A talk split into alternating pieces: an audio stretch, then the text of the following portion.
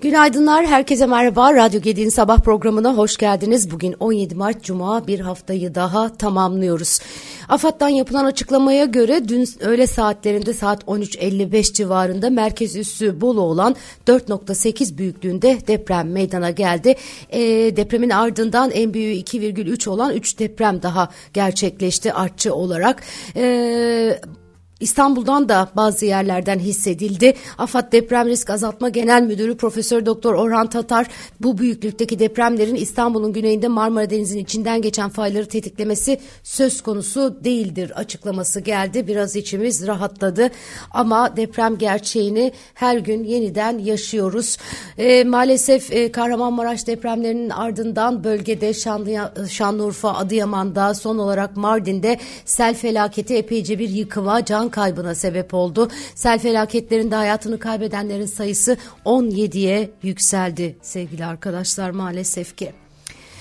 Evet, neler oluyor? Gündemde hangi başlıklar var? Başka şöyle bir bakalım. Konut fiyatları daki artış açıklandı.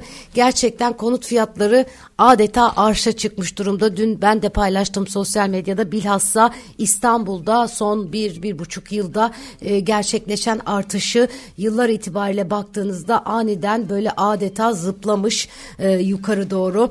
Merkez Bankası açıkladı Ocak ayına ilişkin konut fiyat endeksini. Buna göre Ocak'ta aylık fiyat artışı 5 ayın en yüksek seviyesine çıktı. Ocak ayı ile birlikte aylık enflasyon serisi konut fiyatları tarafında 48. aya yükseldi. Konut fiyatlarında Ocak ayında bir önceki yıla göre %153,1 oranında artış kaydedildi. Aylık olarak ise fiyatlarda %6,9 oranında bir artış var. Biraz önce ifade ettiğim gibi bu son artışla birlikte 48. aya aylık fiyat artış serisi yükselmiş durumda.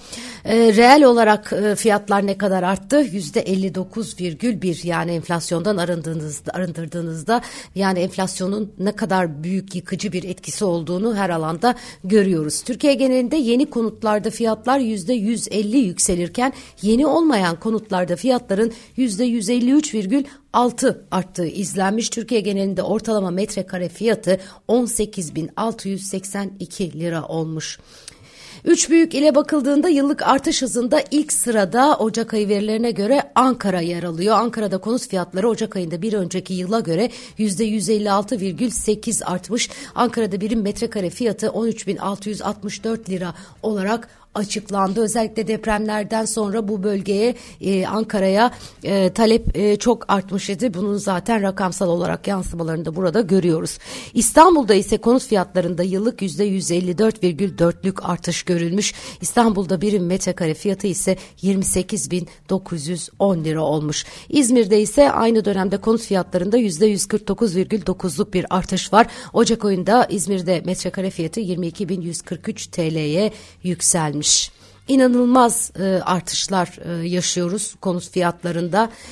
Ankara'ya depremlerden sonra talep arttı ama İstanbul'un açıklanacak hiçbir yanı gerçekten kalmadı. Piyasalarda yeniden iyimserlik var. Biliyorsunuz SVB'nin, Silicon Valley Bank'in batışı arkasından riskin diğerlerine sıçrama ihtimali piyasaları alt üst etmişti. Şimdi Wall Street bankalarının bankacılık sistemini desteklemek için harekete geçmesiyle birlikte yeniden piyasalarda yükseliş var. Asya borsaları da bu sabah yükselişte. First Republic Bank'a 30 milyar dolarlık mevduat taahhütü etmiş Wall Street bankaları bankacılık sistemi istemeye olan güveni arttırmak amacıyla. 11 bankadan oluşan grup Bank of America, Wells Fargo, Citigroup ve J.P. Morgan Chase gibi önemli bankaları takip ediyor. Bu bankalar bir araya gelip zorda olan bankacılık sistemini desteklemek adına mevduat taahhütü vermiş. Bunlardan bir tanesi de First Republic Bank'tı. Amerika Merkez Bankası bilançosu 15 Mart itibariyle yaklaşık $300 milyar artışla 8.69 trilyon dolara çıkmış. 15 Mart'la biten haftaya dair veriler yayınlanmıştı. Bu bilanço küçültme çabaları aslında bir miktar sekteye uğramış gibi görünüyor. Şimdi Fed'in faiz kararı var. Burada aslında nasıl bir aksiyon alacağı son derece önemli. Özellikle son dönemde yaşanan gelişmelerden sonra enflasyon yukarı yönlü hareket ediyor. Ama diğer yandan bankacılıkla ilgili bu krizin olası sonuçları dikkate alındığında Fed'in biraz sıkışık kalmış olduğu görülüyor, takip ediliyor olacak. Bu arada Fed'den önce Avrupa Merkez Bankası dün faiz kararını açıkladı. 50 baz puanlık bir faiz artışı yaptı. Beklentiler doğrultusunda geldi bu artış. Piyasa genelinde 50 baz puanlık faiz artışı zaten beklentisi vardı. Credit Suisse krizi dolayısıyla bazı piyasa aktörleri bankanın 25 baz puan temkinli artış yapmasını da öngörmüştü. Ancak Avrupa Merkez Bankası dedi ki bu kriz bizi bağlamaz. En azından şimdilik. Önümüzdeki haftada Türkiye Cumhuriyet Merkez Bankası'nın faiz kararı var. Bloomberg-HT araştırma birimi 19 kurumla bir anket yapmış. 19 kurumun medyan beklentisi Merkez Bankası'nın Mart ayında faizi %8,5 seviyesinde sabit tutacağı yönünde olmuş. Bu arada Merkez Bankası'nın rezervlerinde sınırlı bir düşüş var. 10 Mart haftası itibariyle $120 milyar gerilemiş. Son rakamlar açıklandı. Onlar da buna işaret ediyor. YSK Başkanı Ahmet Yener, Cumhurbaşkanlığı ve 28. dönem milletvekili genel seçim için Afganistan, Belarus, Brezilya, Estonya, Fas, Karadağ, Kore Cumhuriyeti, Libya, Litvanya, Malezya, Nijerya, Pakistan, Portekiz, Slovakya ve Tanzanya'da sandık kurulacağını açıklamış. Yeni yerlerde yeni sandıklar açıklanıyor. Tabii seçimlere çok yaklaştık. Dolayısıyla gündemin ağırlıklı manşeti bu. Seçim sürecinde yeni ittifaklar kuruluyor. Millet İttifakı'nın adayı Kılıçdaroğlu'nun bugün HDP ziyareti var idi. Böyle planlanıyordu. Ancak ileri bir tarihe ertelenmiş. Bu da son notlardan bir tanesi. 15 yeni ülkede seçim sandığı kurulacak demiştik. Deprem bölgesinde ikinci bir istihdam paketi açıklanacakmış. Çalışma ve Sosyal Güvenlik Bakanı Vedat Bilgin deprem bölgesindeki en önemli problemin istihdam problemi olduğuna dikkat çekmiş. Bu konuda ilk aşamada 25.000 yeni istihdam gerçekleştirdik. Geliri olmayan aileler tespit edilerek ikinci 25.000 istihdam paketini de açacağız. Dolayısıyla bölgemizin normalleşmesi, ekonomik hayatın normale geçmesi, yeniden başlangıcı teşvik edecek bütün tedbirleri alıyoruz diye konuşmuş. Bu arada haberler var bölgeden. Kahramanmaraş'ta örneğin küçük esnafın da bölgeden ayrıldığına dair notlar var. Hiç kolay olmayacak orada toparlanma. TOG'un açılış fiyatı açıklanmıştı. 1 milyon liraya yakın 9 küsür bin liralık bir fiyat vardı. İlk 4 saatte 7.734 ön sipariş verilmiş.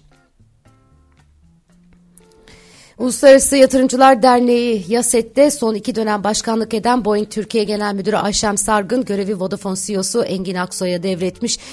Genel kurulda konuşan Cumhurbaşkanlığı Yatırım Ofisi Başkanı Ahmet Burak Dağlıoğlu, Türkiye'nin geçen yıl aldığı uluslararası doğrudan yatırım tutarının $13 milyar olduğunu açıklamış. Çok küçük rakamlar bunlar. Çok daha fazlasını ülkemiz hak ediyor aslında. SGK anlaşmalı özel sağlık kurumlarına yaptığı ödemelere %10 ila %55 oranında artış yapılmış. Özel Hastaneler ve Sağlık Kuruluşları Derneği Başkanı'nın açıklamaları var. Paket muayene ücretlerine %10, laboratuvar, radyoloji, radyasyon, onkoloji ve yatak işlemlerine %55, kardiyoloji, üroloji, karaciğer, böbrek kemik iliği nakilleri ile kanser cerrahisi işlemlerine %20 oranında artış yapıldığını söylemiş. Bu oranların %100 artan maliyetleri karşılamaktan çok uzak olduğunu da eklemiş.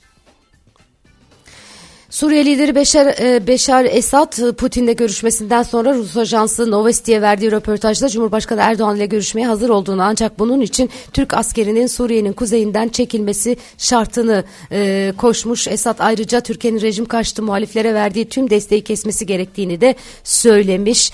Suriye'deki savaşın nihai bir sonuca ulaşmasını sağlayamayacaksa böyle bir görüşmenin ne anlamı var ve neden düzenleniyor diye de kritik etmiş.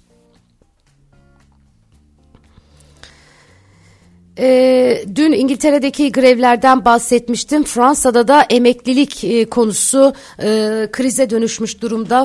Fransa'da emeklilik yaşını 64'e çıkaran reforma ilişkin Ulusal Meclis'te yapılan son görüşmelerde hükümet meclis oylamasını bypass etme kararı almış. Başbakan Elizabeth Borne'un reformun oylama yapmadan kabul edileceğini açıklaması Meclis Genel Kurulu'nda ve başta parlamento binasının önü olmak üzere tüm ülkede sert tepkilere yol açmış.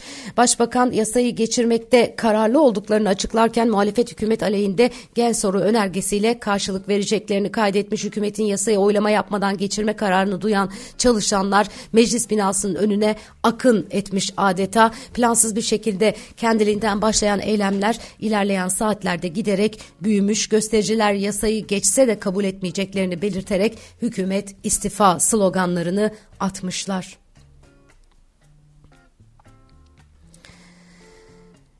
Evet, başka neler var? Tarım ve Orman Bakanı Habertürk'e konuşmuş. Habertürk'te Kübra Parın Açık ve Net programına katılmış. Bakanlık olarak görev sahamız üretimle alakalı, bizim stratejik ürünlerimiz var. Ben bunlara un, yağ, şeker diyorum. Bunların bulunurluğu konusunda en ufak bir problem olmayacak demiş. Bitkisel üretim kısmında stoklarımız var. Buğdayla ilgili stoklarımız var. Regülasyon kurumlarımız var. Toprak Mahsulleri Ofisi, Et Süt Kurumu, Türk Şekeri gibi bunlar devrede. Fiyatlarda bir yükselme açıkçası beklemiyoruz diye konuşmuş. Türkiye'de gıda enflasyonu dünyada en yüksek enflasyona işaret ediyor. En yükseklerden biri, hatta ilk üçte falan bulunabilir. Öyle bir yükseliş var ama hem fiyat yükselişi beklemiyoruz hem de gıda sıkıntımız olmayacak diye konuşmuş Bakan Kırıçcı. Bu arada süt üretiminin arttığını, şap aşısının da geliştirildiğini söylemiş. Dün Fenerbahçe'nin maçı vardı. Fenerbahçe Sevilla'yı Kadıköy'de 1-0 yendi ama yetmedi. UEFA Ligi'nde Sevilla'yı evinde 1-0 mağlup etse de maalesef Avrupa Ligi'nden Avrupa'ya veda etmiş oldu. Söyleyemedim. İlk maçı çünkü 2-0 kaybetmişti Sarı Lacivertliler İspanya'da. Ancak turu getirecek golleri buradaki maçta bulamadılar. Fenerbahçe'nin tek golünü penaltıdan Valencia kaydetti ve maalesef ki Fenerbahçe Avrupa'ya bu maç ile veda etmiş oldu. Geçmiş olsun diyelim. Önümüzdeki maça bakalım. Avrupa futbolunun kulüp düzeyindeki 2 ve 3 numaralı turnuvaları olan Avrupa Ligi ve Konferans Ligi son 6 turunun rövanş karşılaşmalarının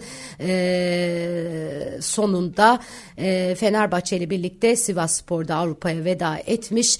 Avrupa'da yoluna devam eden temsilcimiz böylelikle kalmamış oldu. Evet, şimdiden güzel bir hafta sonu diliyorum herkese. İyice dinlenin.